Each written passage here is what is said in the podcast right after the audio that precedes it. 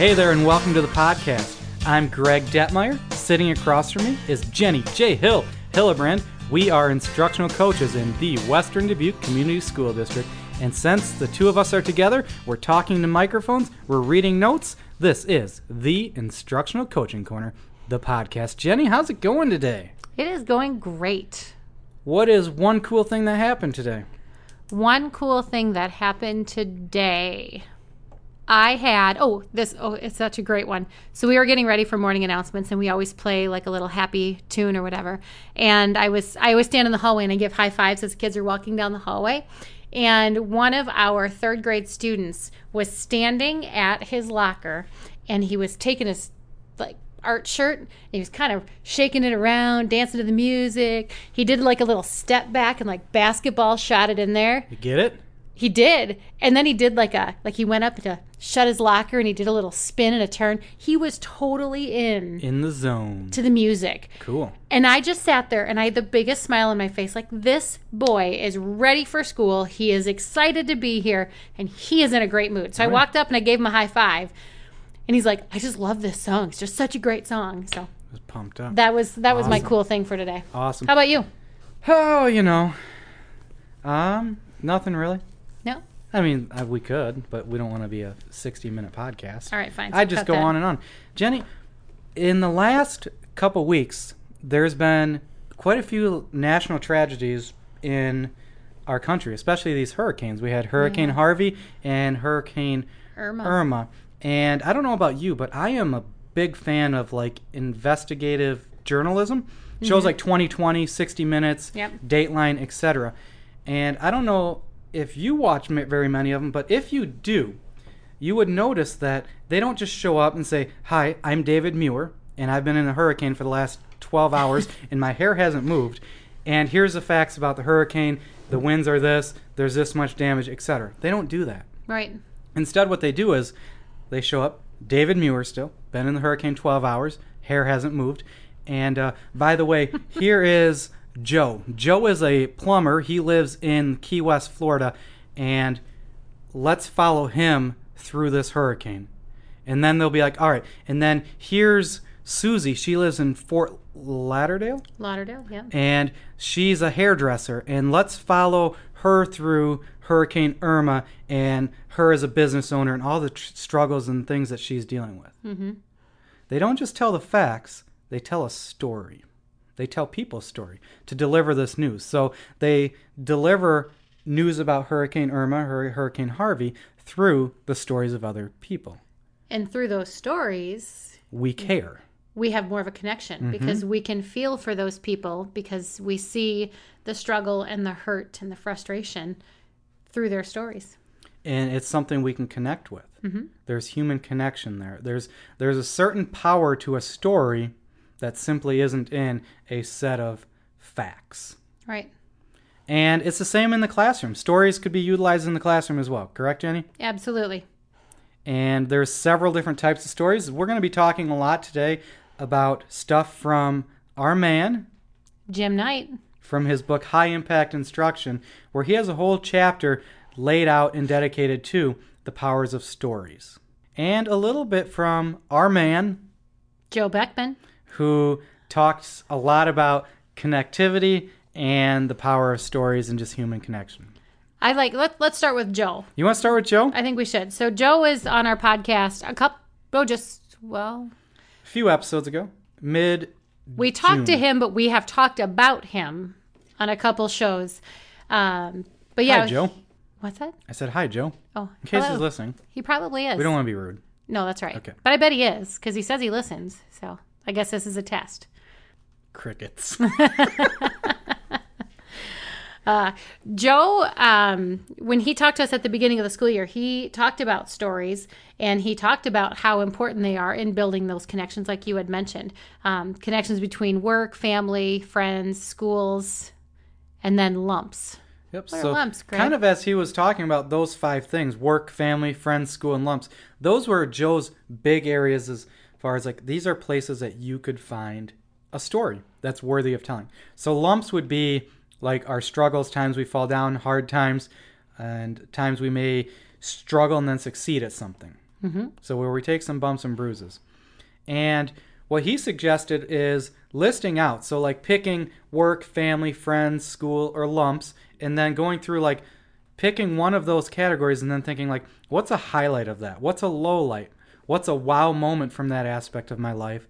Uh, what maybe a mem- memorable person, or what's something I learned about that light, that part of my life, and then crafting a story from that. And I think kind of focusing on those areas like the highlight, the low light, it gives you those talking points and how to really pull in the people that you're sharing those stories with.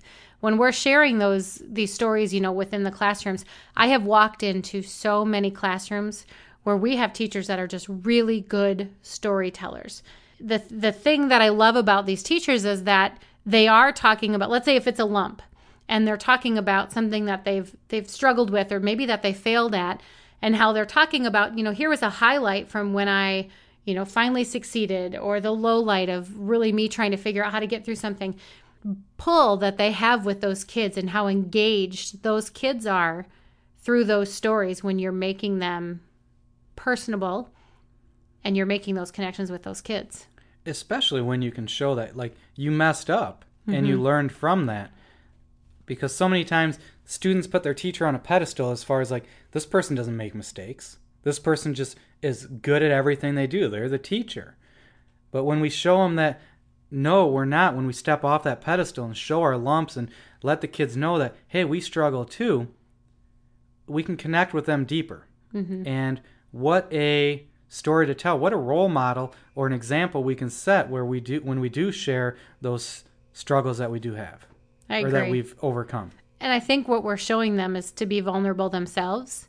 And that when they do fail and make mistakes, we're kind of creating that safe environment for those kids, um, saying it's okay if we fail in our classroom, but it's not okay to keep trying to get better. You know, that our classroom is a safe environment for making mistakes or failure, but that we're also an environment in a classroom that is going to work really, really hard to get better.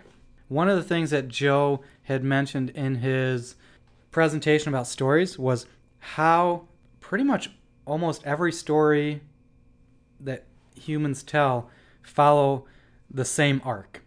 And there's a really cool video called the Hero's Hero's Journey on TED Ed, basically where it explains how most stories go with a call, where there's someone in the story and they're asked to do something, and then there's a point of clarity where they're trying to determine what am I going to do with this call. Then there's some conflict, and then they have a choice: do I continue to move forward as this person? Which is the exact same story arc that almost every Batman movie follows. I mean, think about it. So, Bruce Wayne, parents are killed. He's called to clean up Gotham. He knows he has to do something. Then, as he's getting older, he's developing clarity in his mind, terms what do I do with this call? And then within that conflict, he goes and finds someone who can train him, Ra's al Ghul, as well as another mentor, Alfred. And then he encounters tons of conflict.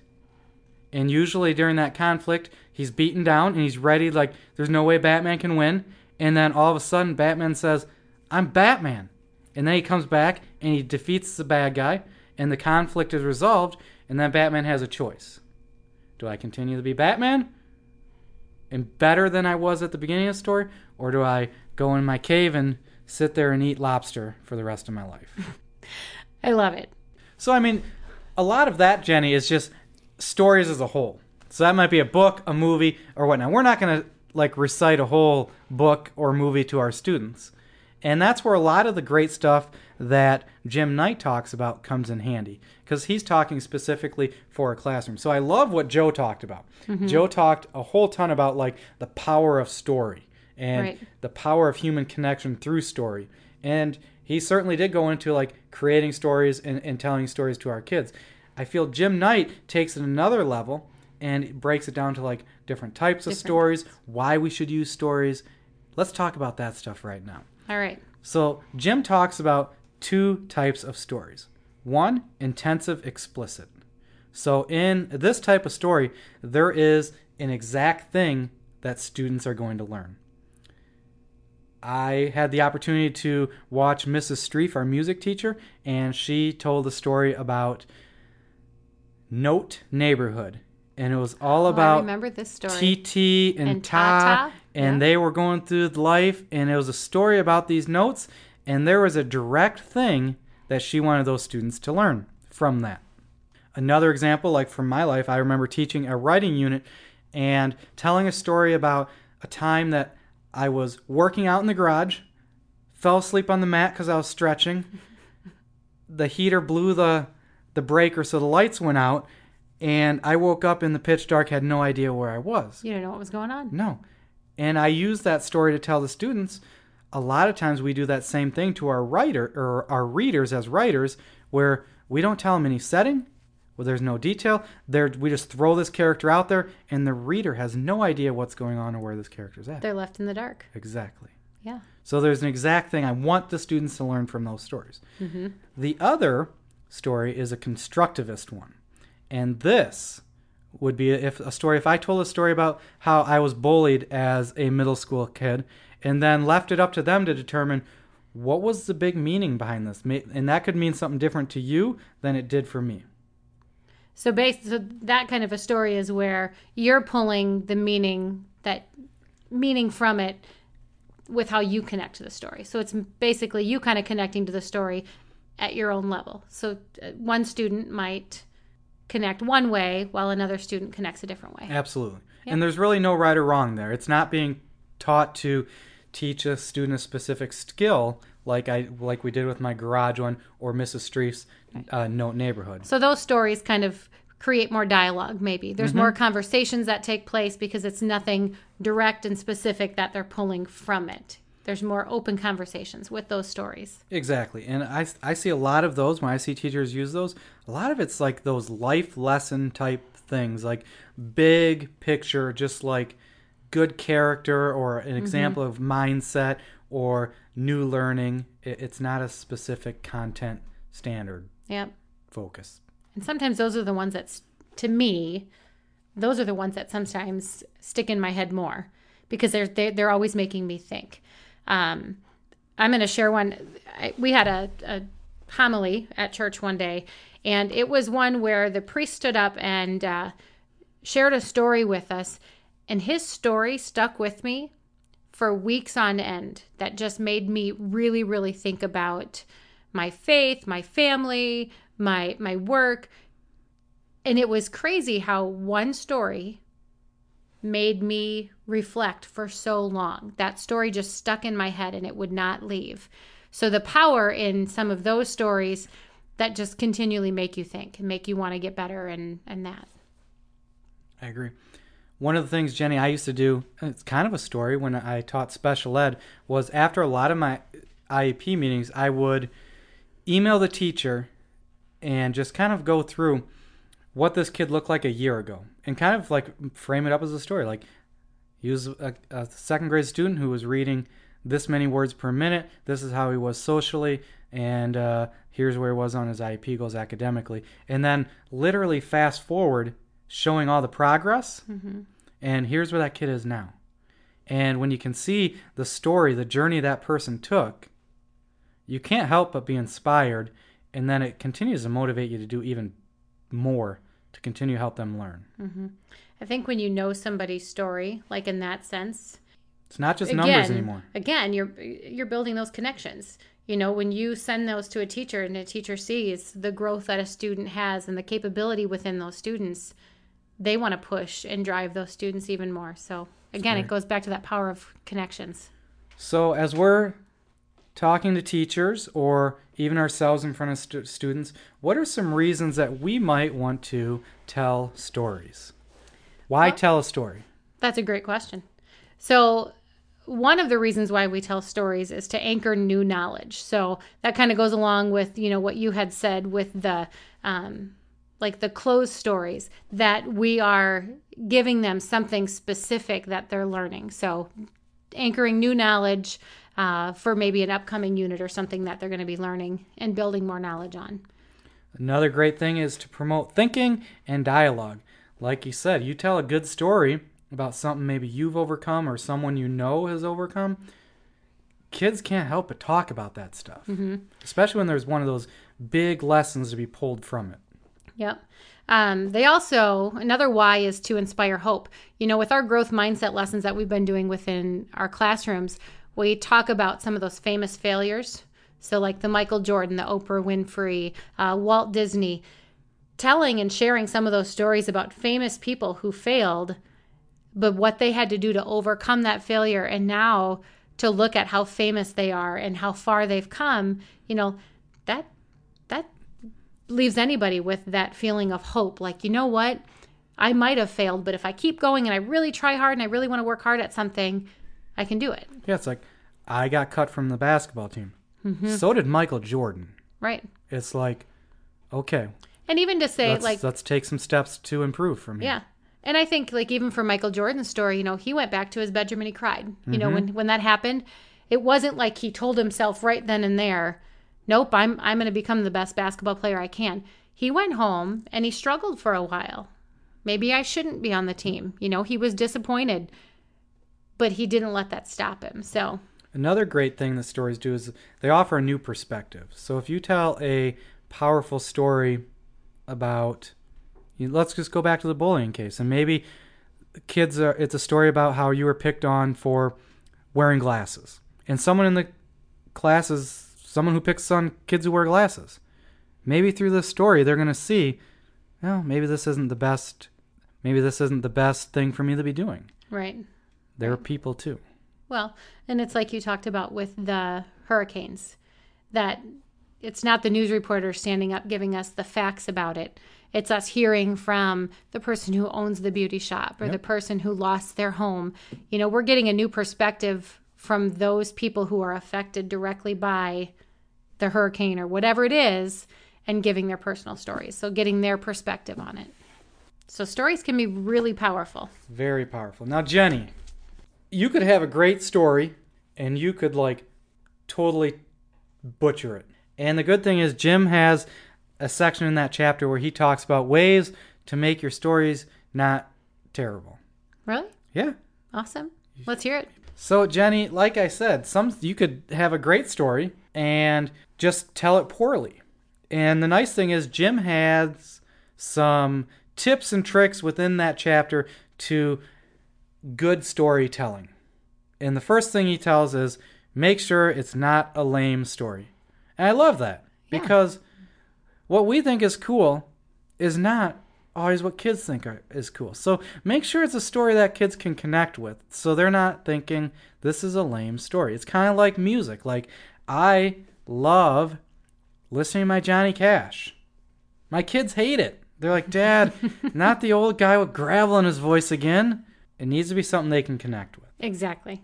Another great thing you can do is keep it concise. You don't want your story to go on and on and on forever. You want it to be short and deliver the message, but also paint a, a vivid enough picture where they can understand what's going on. So it's kind of balancing between you want to deliver your story, but you don't want to go too long. You want to be a cons- have it concise, but still tell the full story.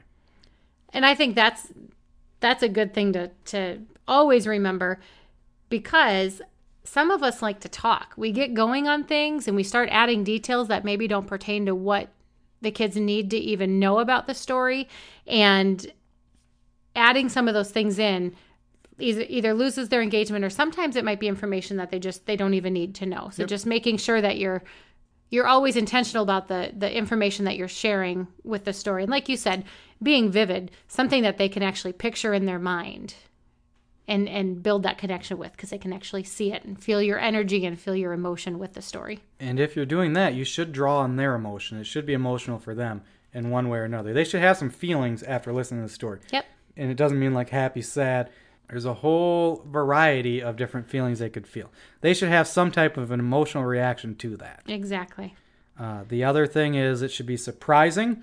The kid should not be able to guess at the beginning of the story exactly how it's going to end. If so, you may have forgotten uh, that you already told this story. That has happened to me before. Yeah, and they're, they're all like, we've heard this. Yeah, you can tell by the look on their face like, "Yep, I've heard it. I know." So, Yeah. and the last one, Jenny, we want to be humble. Our stories to be humble, And I guess when I kind of think of this is, I think so many times we could be telling stories about ourselves of times that we overcome stuff or great things that we've had happen or we've done that it could just be a little off-putting to some students. Mm-hmm.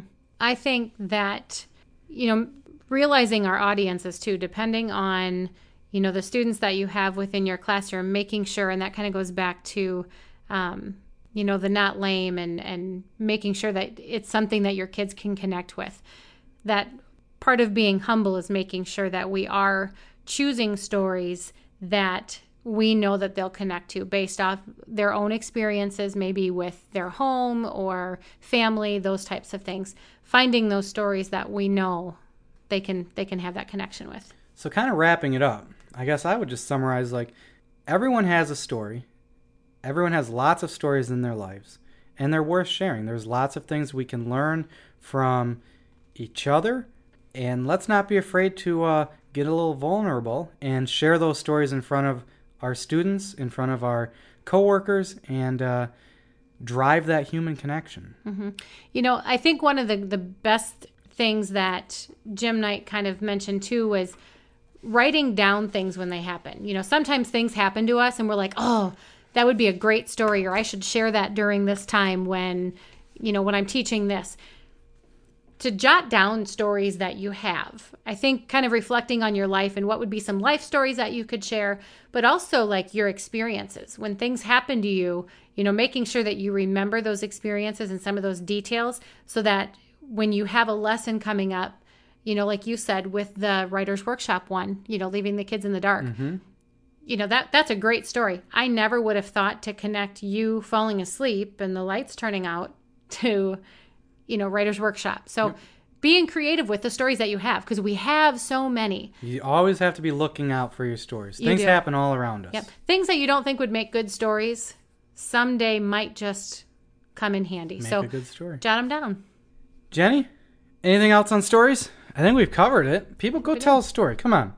Do it. We did. I love good. I love a good story. You I have do- great stories. I you are too. a great storyteller. Greg. I am, maybe. You I are. try.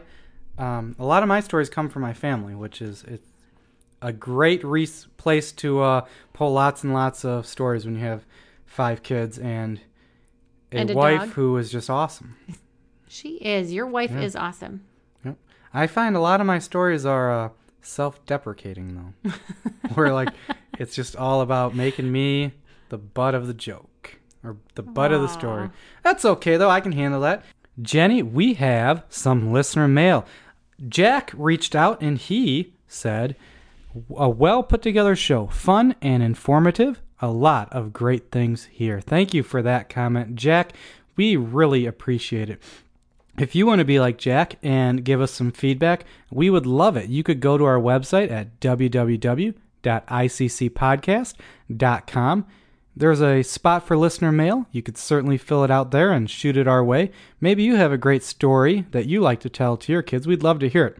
At our website, you can also find our past shows as well as our mini cast. You can check us out on Twitter and Facebook.